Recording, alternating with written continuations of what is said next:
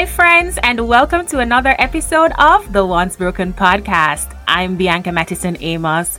Today's episode is part two of last week's episode 10 Things My 20s Taught Me. So, if you haven't listened to that episode yet, you might want to go back and check it out. Today, I will be sharing the final five most critical life lessons from my 20s, the lessons I believe were instrumental in me now being able to thrive, live joyfully, purposefully, and fruitfully in my 30s. So let's get into the lessons. Lesson number six from my 20s I have the power over my mind. So, ever since I was a child, I was a chronic overthinker. Like, from the point that I was able to understand my own thoughts, I overthought. so, as a child, I would overthink about things like, uh, would, would my new classmates like me? And I would dwell on the reasons why they wouldn't or shouldn't or why they don't like me. And I spent so much time in my own head that it prevented me from like doing things that I really wanted to do, like joining clubs in school. Like I wanted to do so many things and I was just so scared all the time of what people thought about me. And I would replay these thoughts in my mind so much that I just altogether just didn't really do anything much. It also like kept me from even having friends because my chronic overthinking caused me to, caused me to ostracize myself from others. So, as an adult, overthinking sounded like am I making the right decision? I thought about everything that could go wrong, about everything. And it constantly stressed me out and gave me a lot of anxiety about life. Like, I would think about every possible bad scenario that could come out of a decision I was about to make. And more times than not, I still ended up making the wrong decision because I was so scared of making the wrong decision. And when bad things did happen, I would relive those bad moments or that or those bad decisions over and over and over again for a very long time. And this really crippled me uh, from being able to make future decisions. Like I was always unsure of everything.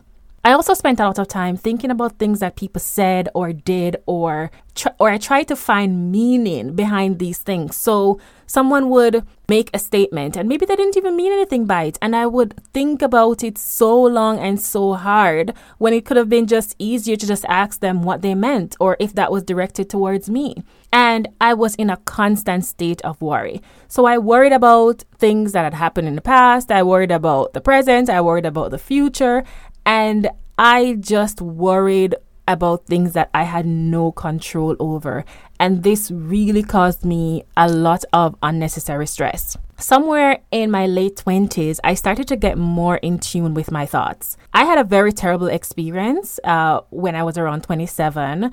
I won't go into that experience um, now, but I, what I will say is that it was so bad that I kept on reliving the situation every day for about a year. So I would be on the train and I would be thinking about it from I go onto the train until like 45 minutes later when I get to my destination without even realizing how much time I was spending thinking about this thing. And I just constantly like thought about everything I could have said or done in that situation. And I was also like harboring a lot of unforgiveness towards someone uh, because of this situation. And it just wasn't good for me at all. And then one day I actually realized how long I had been reliving the same situation over and over again. It was almost a year and I was still reliving it as if it had happened yesterday. And I was like, no, I cannot stay in this state. This is not healthy. This is not good for me. And I promised myself that I wouldn't waste any more time thinking about this situation, thinking about what happened, thinking about how I responded, thinking about how the other person responded. And and I promised myself that every time I caught myself thinking about the situation, I would redirect my thoughts. And that is exactly what I did. And within a week, I realized that I was no longer thinking about this. And I realized that, okay, I have some power here. And so I started applying this to other things in my life, such as negative thoughts. Like as soon as they came in, I just expelled them. I started applying this to thoughts of comparison. As soon as I found myself comparing myself to other people, I just expelled those thoughts. And it became easier and easier to control my mind. And I really feel like having learned to control my thoughts is one of the big reasons that I'm able to be joyful and productive and happy in my 30s. Like, I'm no longer spending time dwelling on things that I can't control or thinking about things that coulda, woulda, should have happened. I'm more focused on living in the present and focusing on the things that are in my control and keeping my mind positive and keeping my outlook positive, and that has really made a difference for me in my 30s. Lesson number seven is it is not my job to fix other people's problems. So, I've always had what I would call chronic hero syndrome. So, once I cared about someone and they had a problem, like I felt like I had to find some way to help them. I had to rescue them. I had to fix their problem. And I would often do this to my own detriment. Many times it was financial. I would put myself into debt trying to help other people who had a situation that I thought was worse than mine.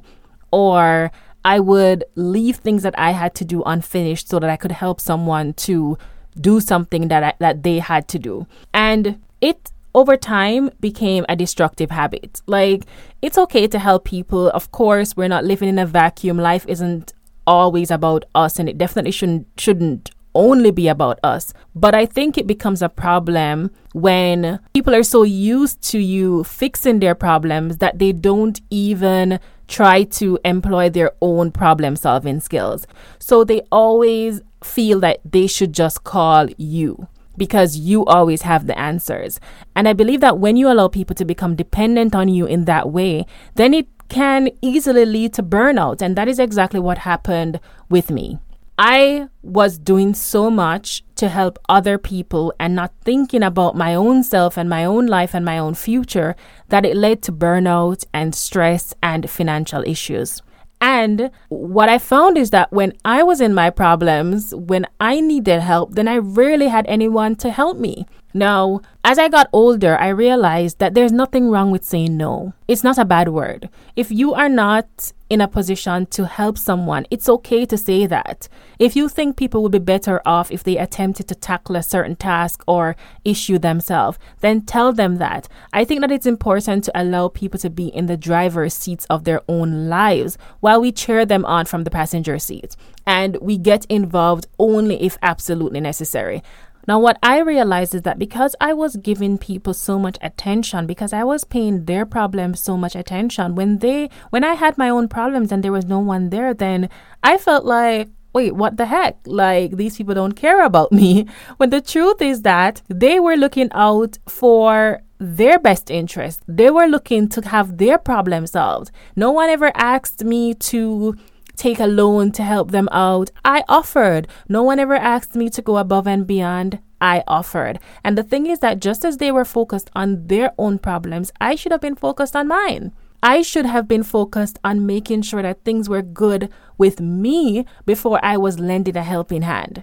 And that is what I have been doing in my 30s. And it has made me so much more of a cheerful giver because I'm not giving out of nothing. I'm giving out of abundance. Me allowing myself to focus on me and my own problems and to be honest with people when I wasn't in a position to help allowed me to be able to take care of myself, to take care of my own physical and mental and even my own financial well being. And that is what has allowed me to be able to give to others more cheerfully, to be able to be there for others. Uh, when they're having their problems, problems that they they need a helping hand with because of the fact that I allowed myself to take care of my problems and my needs first.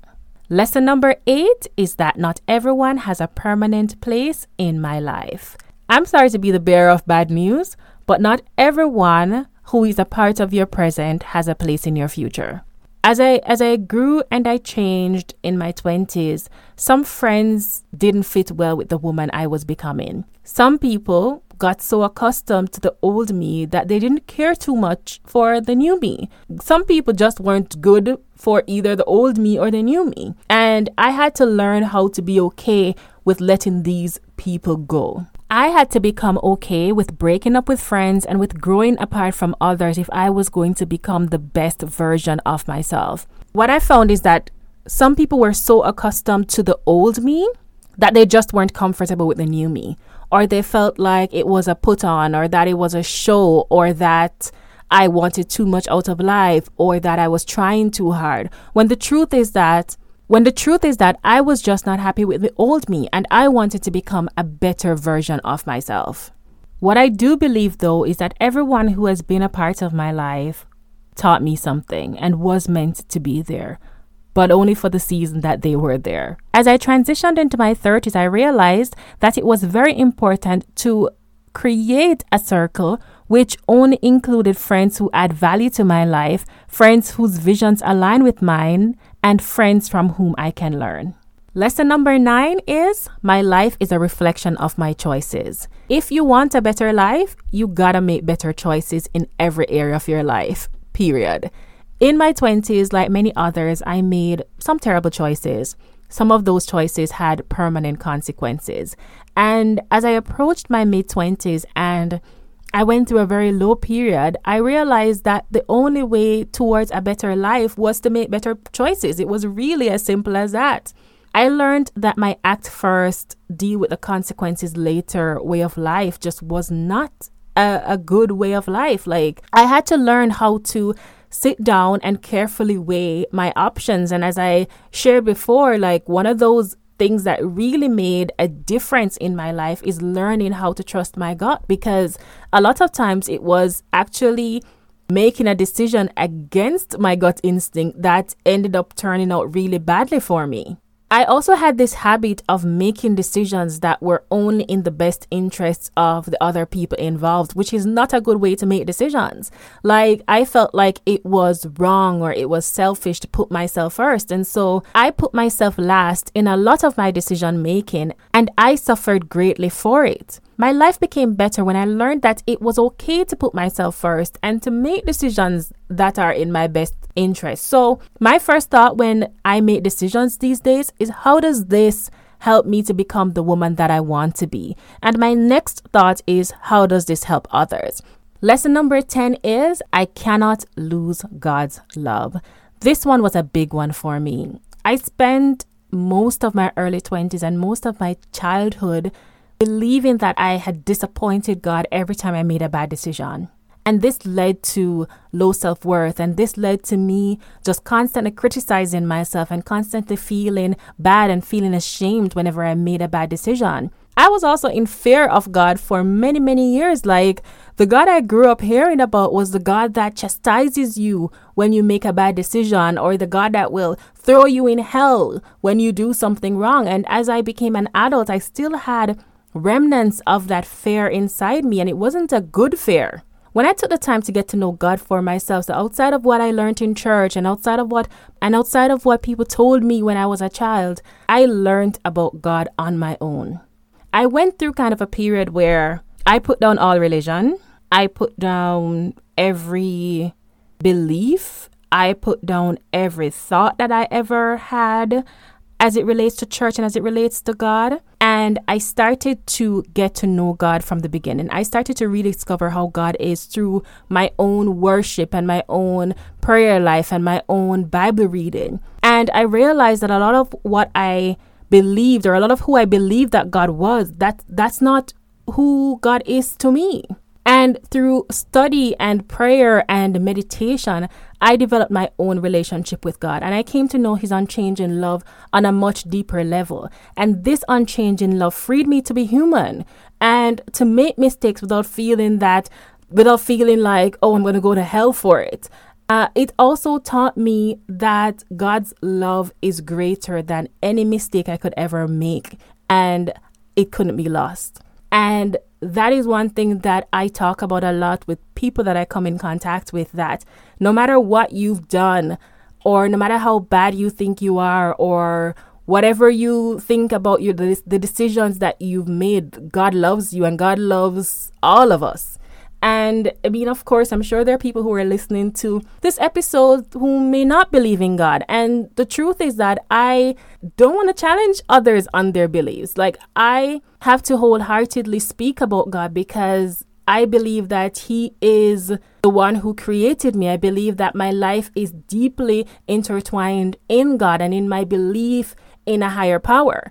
A bonus lesson I'd like to leave you all with today is that we must extend grace to ourselves. We are all living this life for the first time and we're going to mess up sometimes. I used to beat myself up a lot about things that I did in the past or where I was wrong or mistakes that I made or things that I said. And I used to find it hard to forgive myself whenever I made mistakes because I always felt I should have known better.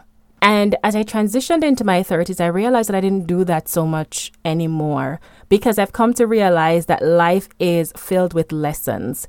And the beauty of life is in the journey, which includes the bumps in the road. Some, sometimes we think that the bumps in the road are distractions or deterrents or that they're hindrances in our lives. But sometimes the bumps in the road are really what helps us to become the people who we need to be. They really help us to create the kind of futures that we want for ourselves and for our children. And once I realized that that the bumps in the road are really just like lessons, they're really just things that I need to learn that are going to make me better, then it became easier to extend grace to myself whenever I did mess up. Whenever I do make a mistake these days, which we all make mistakes, again, I say we're all living this life for the first time. I don't dwell on my mistakes. I acknowledge them, I learn the lesson, and I move on.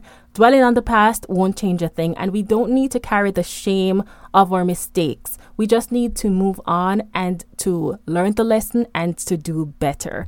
So that's all I have for y'all today. I hope you enjoyed this episode as much as I did. I really love just reflecting on these lessons that I've learned because it's really just, it makes me proud of myself today for how far I've come, for what I've learned, for me being able to put these things into practice, and for me to be able to create the life that I want to live. So, thank you all so much for listening to this week's episode of the Once Broken podcast. Until next time, stay real.